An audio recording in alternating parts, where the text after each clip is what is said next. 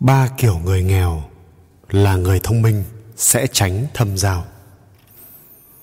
Trong cuộc sống, có nhiều người đáng để ta kết bạn để học tập. Thế nhưng cũng có những người chúng ta nên hạn chế kết giao. Dưới đây là ba kiểu người. Nếu là người thông minh, chúng ta sẽ hạn chế kết giao. Họ có một đặc điểm chung là nghèo về mặt tinh thần kiểu người thứ nhất, người có nhận thức nông cạn. Những người có nhận thức nông cạn, dung tục và thiếu hiểu biết thường chỉ để tâm vào những lợi ích trước mắt. Kiểu người này làm gì cũng đặt lợi ích của bản thân lên hàng đầu. Lúc nào cũng tranh thủ kiếm chắc bằng hết những giá trị vật chất vụn vặt có thể kiếm chắc được mà họ không nhận thấy rằng mình đang tham đũa bỏ mâm hạn chế trói buộc khả năng phát triển của bản thân.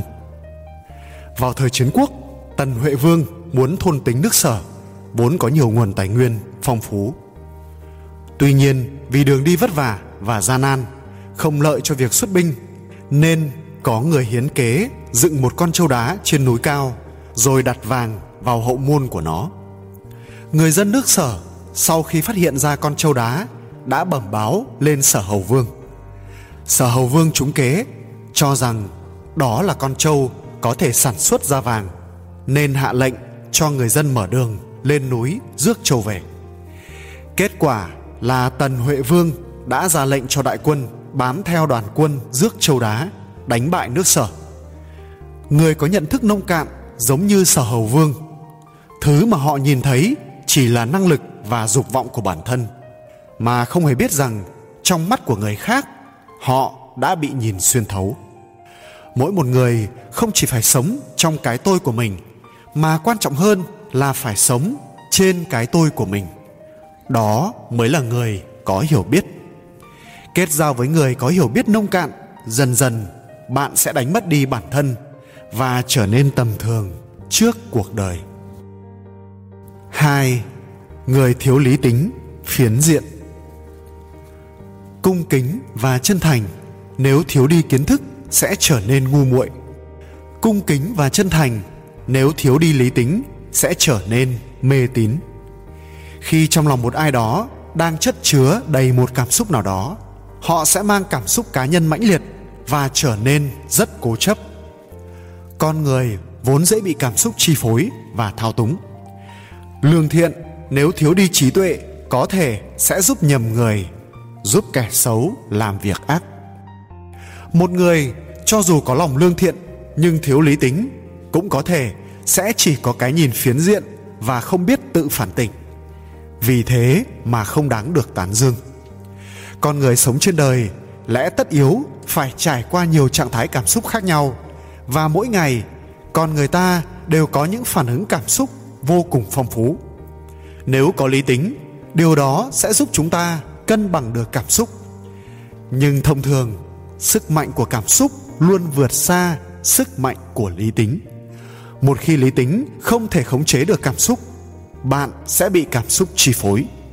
Người thiếu lý tính, bản thân người đó không những phải làm nô lệ cho cảm xúc, không phân biệt được đúng sai, làm việc khó thành công, mà còn khiến cho cảm xúc tiêu cực lây lan sang những người xung quanh.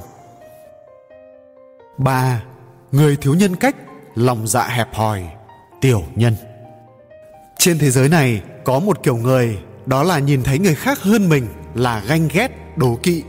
Nghĩ cách làm sao để hạ thấp đối phương, khiến họ phải lao đao, mới hả hê. Thực ra, dẫm trên lên người khác không có nghĩa là bạn sẽ giỏi hơn, ở trên cao hơn. Trong cuộc sống, quanh chúng ta không thiếu những kiểu người như vậy.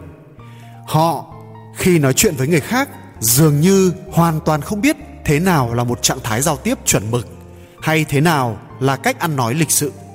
Họ cũng không coi việc nói cho rõ ràng là mục tiêu, mà chỉ quan tâm đến việc mình được hả hê là được.